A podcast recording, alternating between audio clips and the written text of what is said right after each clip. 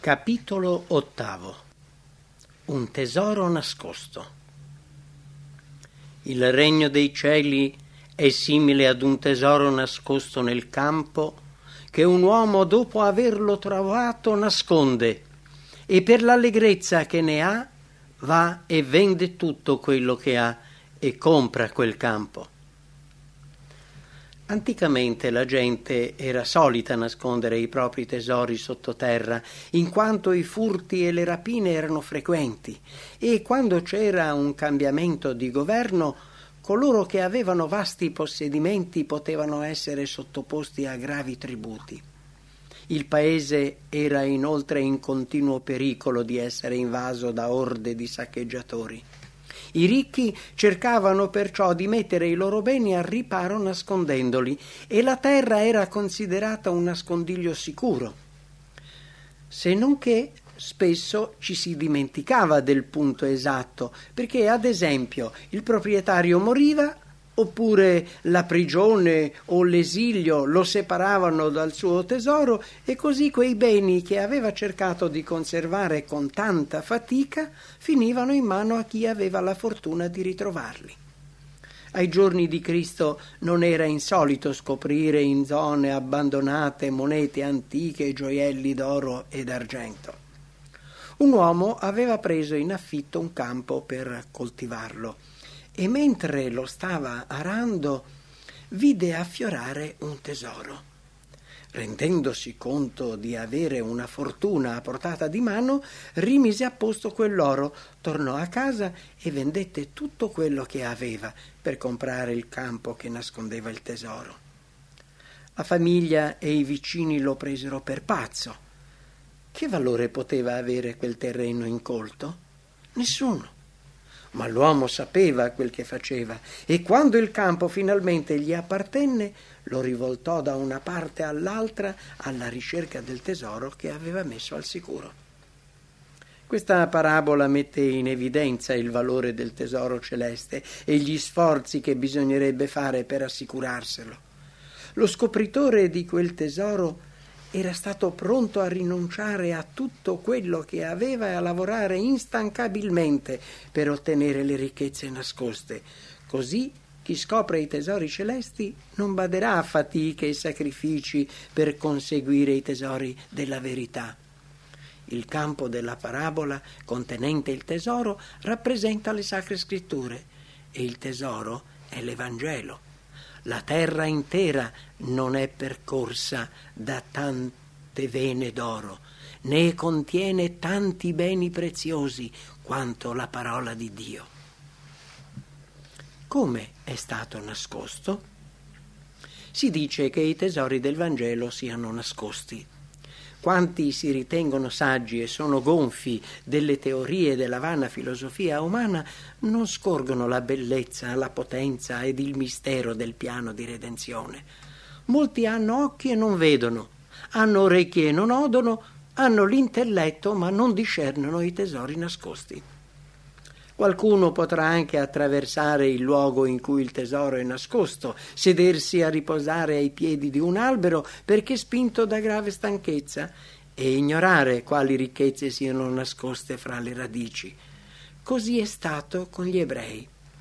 La verità era stata loro affidata come un gioiello d'oro e il sistema del culto giudaico che recava l'impronta celeste era stato istituito da Cristo stesso simboli ed esempi, avevano velato le grandi verità della redenzione, ma quando giunse Cristo, gli ebrei non riconobbero in lui colui che realizzava tutte quelle figure. Avevano la parola di Dio in mano, ma le tradizioni che si erano tramandate di generazione in generazione e l'interpretazione umana delle scritture nascosero ai loro occhi la verità che è in Gesù il senso e il valore spirituale degli scritti sacri si perse. Il tesoro di ogni conoscenza si apriva loro, ma essi non lo sapevano. Dio non nasconde la verità agli uomini. Sono loro stessi che lo oscurano con il loro modo di agire. Cristo fornì al popolo ebraico prove sufficienti della sua messianicità, ma i suoi insegnamenti esigevano un deciso cambiamento di vita. Essi si rendevano conto che accettando Cristo avrebbero dovuto abbandonare norme e tradizioni ormai care, abitudini egoistiche e malvagie. Bisognava fare un sacrificio per accettare la verità immutabile ed eterna. Perciò respinsero la prova più evidente che Dio potesse dare per confermare la loro fede in Cristo. Professavano di credere nelle scritture dell'Antico Testamento, ma respingevano la testimonianza in esse contenuta sulla vita ed il carattere di Cristo. Temevano che lasciandosi convincere avrebbero finito per convertirsi ed essere costretti ad abbandonare le loro idee preconcette. Il tesoro del Vangelo, la via, la verità e la vita era fra loro, ma essi rifiutavano il più grande dono che il cielo potesse fare. Pur non di meno molti anche fra i capi credettero in lui, ma a cagione dei farisei non lo confessavano per non essere espulsi dalla sinagoga. Erano convinti e credevano che Gesù fosse il figlio di Dio, ma non rientrava nelle loro ambizioni confessarlo. Non possedevano quella fede che avrebbe loro assicurato il tesoro celeste. Cercavano i tesori di questo mondo. Anche oggi gli uomini danno avidamente la caccia ai tesori terreni e sono pieni di pensieri egoistici e ambiziosi, pur di guadagnare ricchezze onori o potenza in questo mondo mettono i principi, le tentazioni e le esigenze degli uomini al di sopra delle esigenze di Dio. Per loro i tesori della sua parola sono nascosti. Or l'uomo naturale non riceve le cose dello Spirito di Dio, perché gli sono pazzia, e non le può conoscere, perché le si giudicano spiritualmente e se il nostro Vangelo è ancora velato, è velato per quelli che sono sulla via della perdizione, per gli increduli, dei quali l'Iddio di questo secolo ha accecato le menti, affinché la luce dell'Evangelo della gloria di Cristo, che è l'immagine di Dio, non risplenda in loro. Il valore del tesoro. Il Salvatore osservava come gli uomini assorbiti dalla sete di guadagno perdevano di vista le realtà eterne e si accinse a combattere questo male, cercando di rompere quell'incanto che paralizzava l'anima. Elevando la voce esclamò E che gioverà egli a un uomo se dopo aver guadagnato tutto il mondo perde poi l'anima sua? Egli presenta all'umanità caduta quel mondo più nobile che ha perduto di vista, affinché si ricordi delle realtà eterne. La conduce alla soglia dell'infinito, inondato dall'indescrivibile gloria di Dio, e le mostra che è lì il tesoro il cui valore supera quello di oro e argento e che non si può paragonare ai tesori di questa terra. L'abisso dice non è in me. Il mare dice non sta da me, non la si ottiene in cambio d'oro, né la si compra a peso d'argento. Non la si acquista con l'oro di Ofir, con l'onice prezioso o con lo zaffiro. L'oro ed il vetro non reggono al suo confronto, non la si dà in cambio di vasi d'oro fino. Non si parli di corallo, di cristallo. La sapienza val più delle perle. Ecco il tesoro che si trova nelle scritture. La Bibbia costituisce il libro di testo di Dio, il suo grande manuale educativo. Essa contiene la base di ogni vera scienza e vi si può trovare indagando ogni ramo del sapere. Soprattutto essa contiene la scienza delle scienze, quella della salvezza. La Bibbia è la miniera delle insondabili ricchezze di Cristo. La vera educazione superiore si ottiene studiando la parola divina e obbedendole, mentre quando la si mette da parte preferendo le libri che non conducono né a Dio né al regno dei cieli, l'educazione acquisita non è degna di questo nome. Nella natura ci sono verità meravigliose. La terra, il mare ed il cielo ne sono pieni e rappresentano i nostri maestri. La natura eleva la voce impartendoci lezioni di saggezza celeste e di verità eterna, ma l'umanità decaduta non vuole intendere. Il peccato le ha oscurato la vista e da sola non sa spiegarsi la natura senza collocarla al di sopra di Dio. Perfino un insegnamento corretto non riesce a far breccia nell'anima di quanti respingono la parola di Dio e le lezioni della natura vengono da loro così falsate e stravolte che finiscono piuttosto per allontanare lo spirito dal Creatore. Molti ritengono la sapienza umana superiore a quella del divino maestro e il manuale di Dio fuori moda, superato e poco interessante ma coloro che sono stati vivificati dallo Spirito Santo non sono affatto di questo parere. Essi riconoscono il tesoro prezioso e vorrebbero vendere tutto per comprare il campo che lo contiene. Invece dei libri contenenti le supposizioni di autori considerati grandi, essi preferiscono la parola di colui che è il più grande autore e maestro che il mondo abbia mai conosciuto e che ha dato la sua vita per noi affinché tramite lui otteniamo la vita eterna. L'esito. Satana influenza gli spiriti umani inducendoli a credere che si può acquisire una conoscenza meravigliosa, prescindendo da Dio. Con questo insidioso ragionamento egli spinse Adamo ed Eva a dubitare della parola di Dio e a soppiantarla con una teoria che li condusse alla disobbedienza. I suoi sofismi hanno ancora oggi i medesimi effetti che ebbero nell'Eden.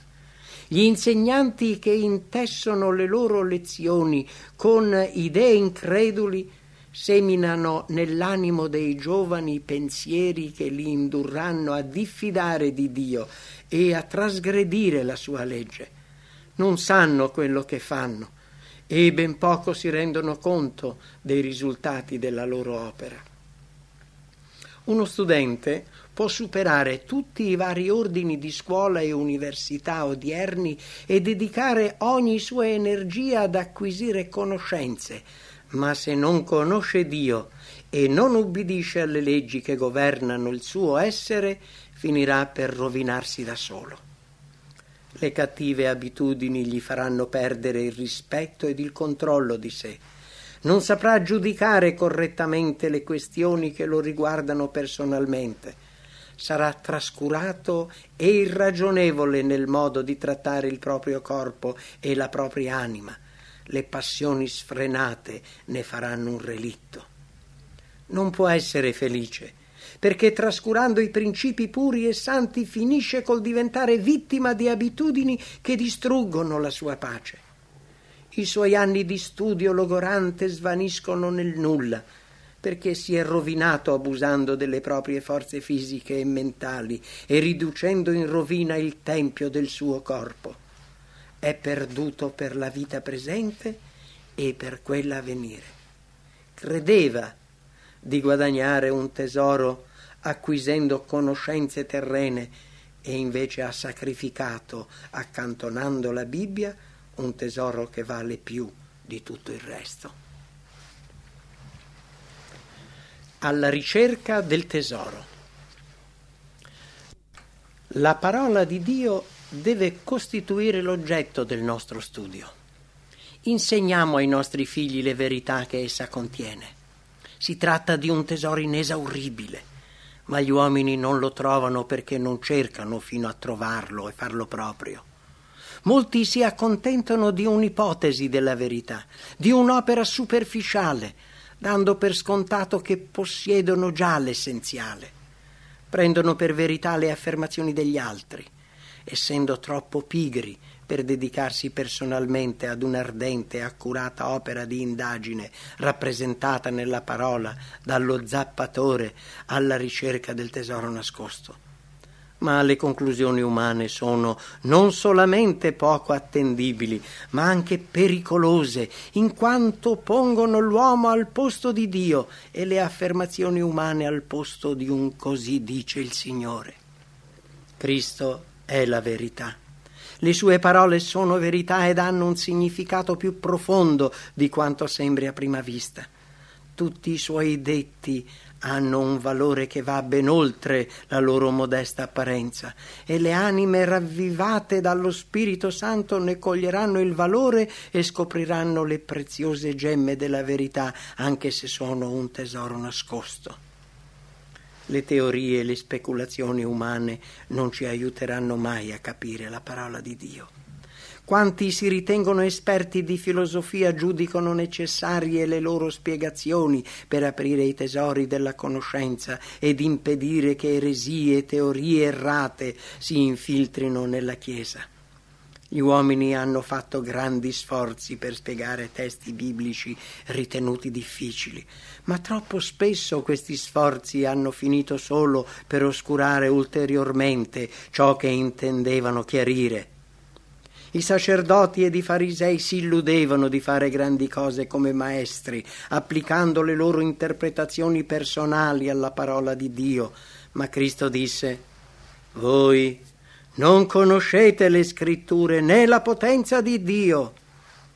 Egli li accusò di insegnare dottrine che sono precetti d'uomini pur essendo i maestri degli oracoli divini, sebbene si credeva che intendessero la sua parola, non erano operatori di questa parola.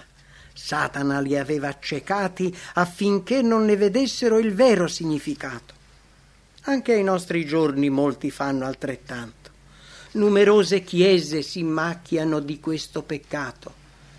C'è il pericolo, il grave pericolo che i presunti sapienti dei nostri tempi ripetano l'esperienza dei maestri ebraici, interpretano falsamente le rivelazioni divine e le anime rimangono perplesse e avvolte nelle tenebre a causa della loro falsa concezione della verità divina.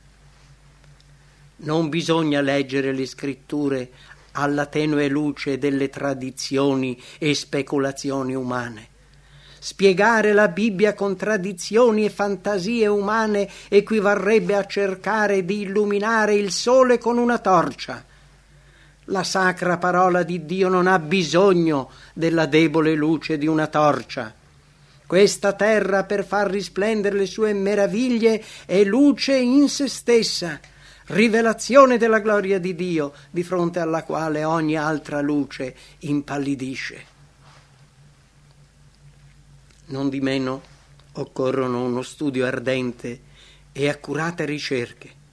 Una percezione chiara ed esatta della verità non sarà mai il premio dell'indolenza e gli stessi benefici terreni non si ottengono senza uno sforzo zelante, paziente e perseverante. Chi vuole avere successo negli affari deve avere la volontà di fare e la fiducia che i risultati non mancheranno. Similmente non possiamo aspettarci di conseguire una conoscenza spirituale senza sforzi decisi.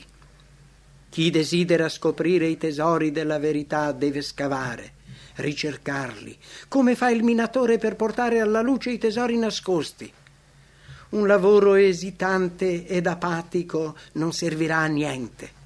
Bisogna assolutamente che giovani e vecchi non solo leggano la parola di Dio, ma che la studino con ardore e impegno, pregando e ricercando la verità come un tesoro nascosto. Coloro che lo fanno saranno ricompensati perché Cristo vivificherà la loro intelligenza. La nostra salvezza dipende dalla conoscenza della verità contenuta nella scrittura e Dio vuole che la facciamo nostra.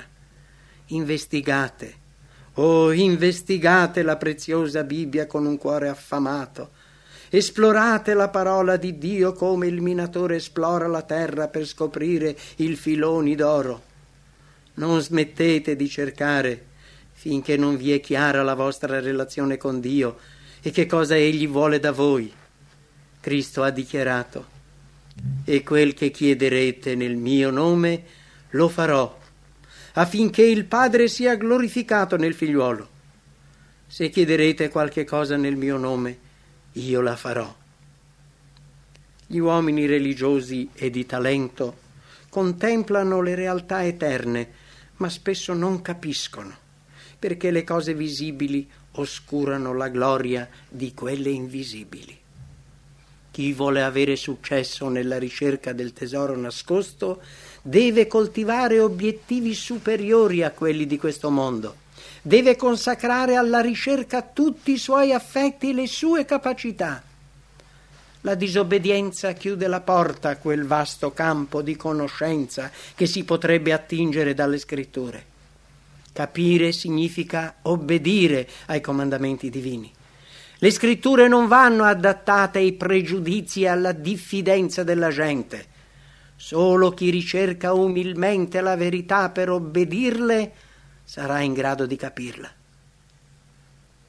Forse ti chiedi che cosa devo fare per salvarmi? Prima di iniziare a investigare, metti da parte le tue idee preconcette, innate e acquisite se studi le scritture per trovarvi la conferma delle tue opinioni, non scoprirai mai la verità. Investiga piuttosto per imparare ciò che il Signore dice. Se nel corso delle tue ricerche ti convinci che le opinioni a te care non sono in armonia con la verità, non distorcerla per adattarla alle tue credenze, ma accetta la luce ricevuta. Apri il cuore e la mente per contemplare le meraviglie della parola di Dio. La fede in Cristo come Redentore del mondo esige un'intelligenza illuminata e controllata da un cuore che sa discernere e apprezzare il tesoro celeste. Questa fede è inseparabile dal pentimento e dalla trasformazione del carattere. Avere fede significa trovare ed accettare il tesoro evangelico con tutti i doveri che esso comporta. Se uno non è nato di nuovo, non può vedere il regno di Dio. Egli può fare ipotesi e fantasticare, ma senza l'occhio della fede non saprà scorgere il tesoro. Cristo ha dato la vita per assicurarci questo inestimabile tesoro, ma se non ha luogo una rinascita per fede nel suo sangue, non ci sarà remissione dei peccati, né alcun tesoro per l'anima che perisce. Per discernere le verità della parola di Dio abbiamo bisogno di essere illuminati dallo Spirito Santo. Non possiamo contemplare le bellezze del mondo naturale finché il sole, fugando le tenebre, non le inonda di luce. Similmente non si apprezzano i tesori della parola di Dio finché non sono rivelati dai luminosi raggi del sole di giustizia. Lo Spirito Santo inviato dal cielo per la bontà dell'amore infinito rivela le cose divine ad ogni anima che ha fede assoluta in Cristo. Per la sua potenza le verità essenziali dalle quali dipende la salvezza si incidono nell'animo e la via della vita si rischiara affinché nessuno abbia a errare. Studiando le scritture Imploriamo in preghiera che la luce dello Spirito di Dio illumini la parola e noi ne scorgeremo e ne apprezzeremo i tesori. Il premio della ricerca.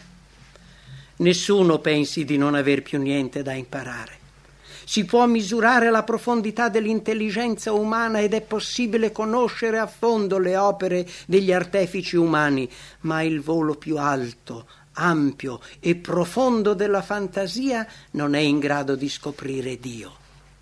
Al di là della nostra capacità di comprendere c'è l'infinito.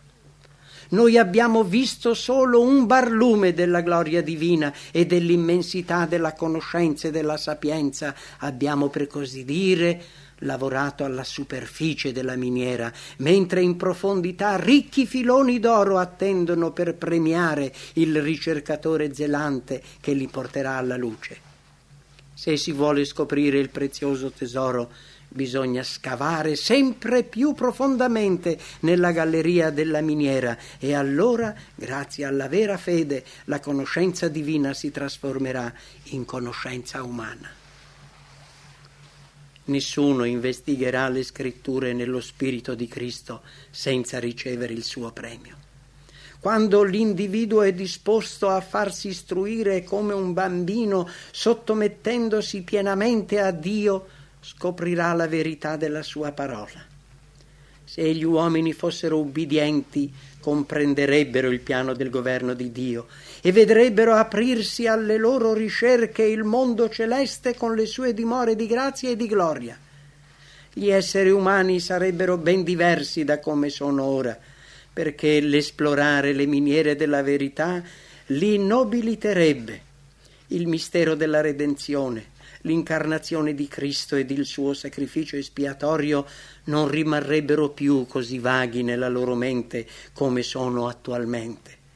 Verrebbero non solo capiti meglio, ma anche più apprezzati. Nella preghiera rivolta al Padre, Cristo ha dato al mondo una lezione che dovrebbe rimanere impressa nell'anima e nello spirito. E questa è la vita eterna che conoscano te, il solo vero Dio, e colui che tu hai mandato, Gesù Cristo. Ecco la vera educazione che dà forza, la conoscenza di Dio e di Gesù Cristo, che Egli ha mandato, acquisita per esperienza, trasforma l'uomo ad immagine divina e gli trasmette l'autocontrollo, sottoponendo ogni impulso e passione della nostra natura inferiore al dominio delle facoltà spirituali superiori.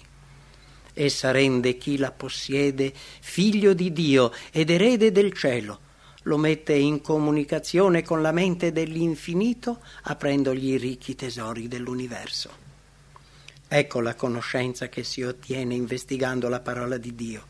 Un tesoro a disposizione di chi è pronto a dare tutto pur di farlo proprio se chiami il discernimento e rivolgi la tua voce all'intelligenza, se la cerchi come l'argento e ti dai a scavarla come un tesoro, allora intenderai il timore dell'Eterno e troverai la conoscenza di Dio.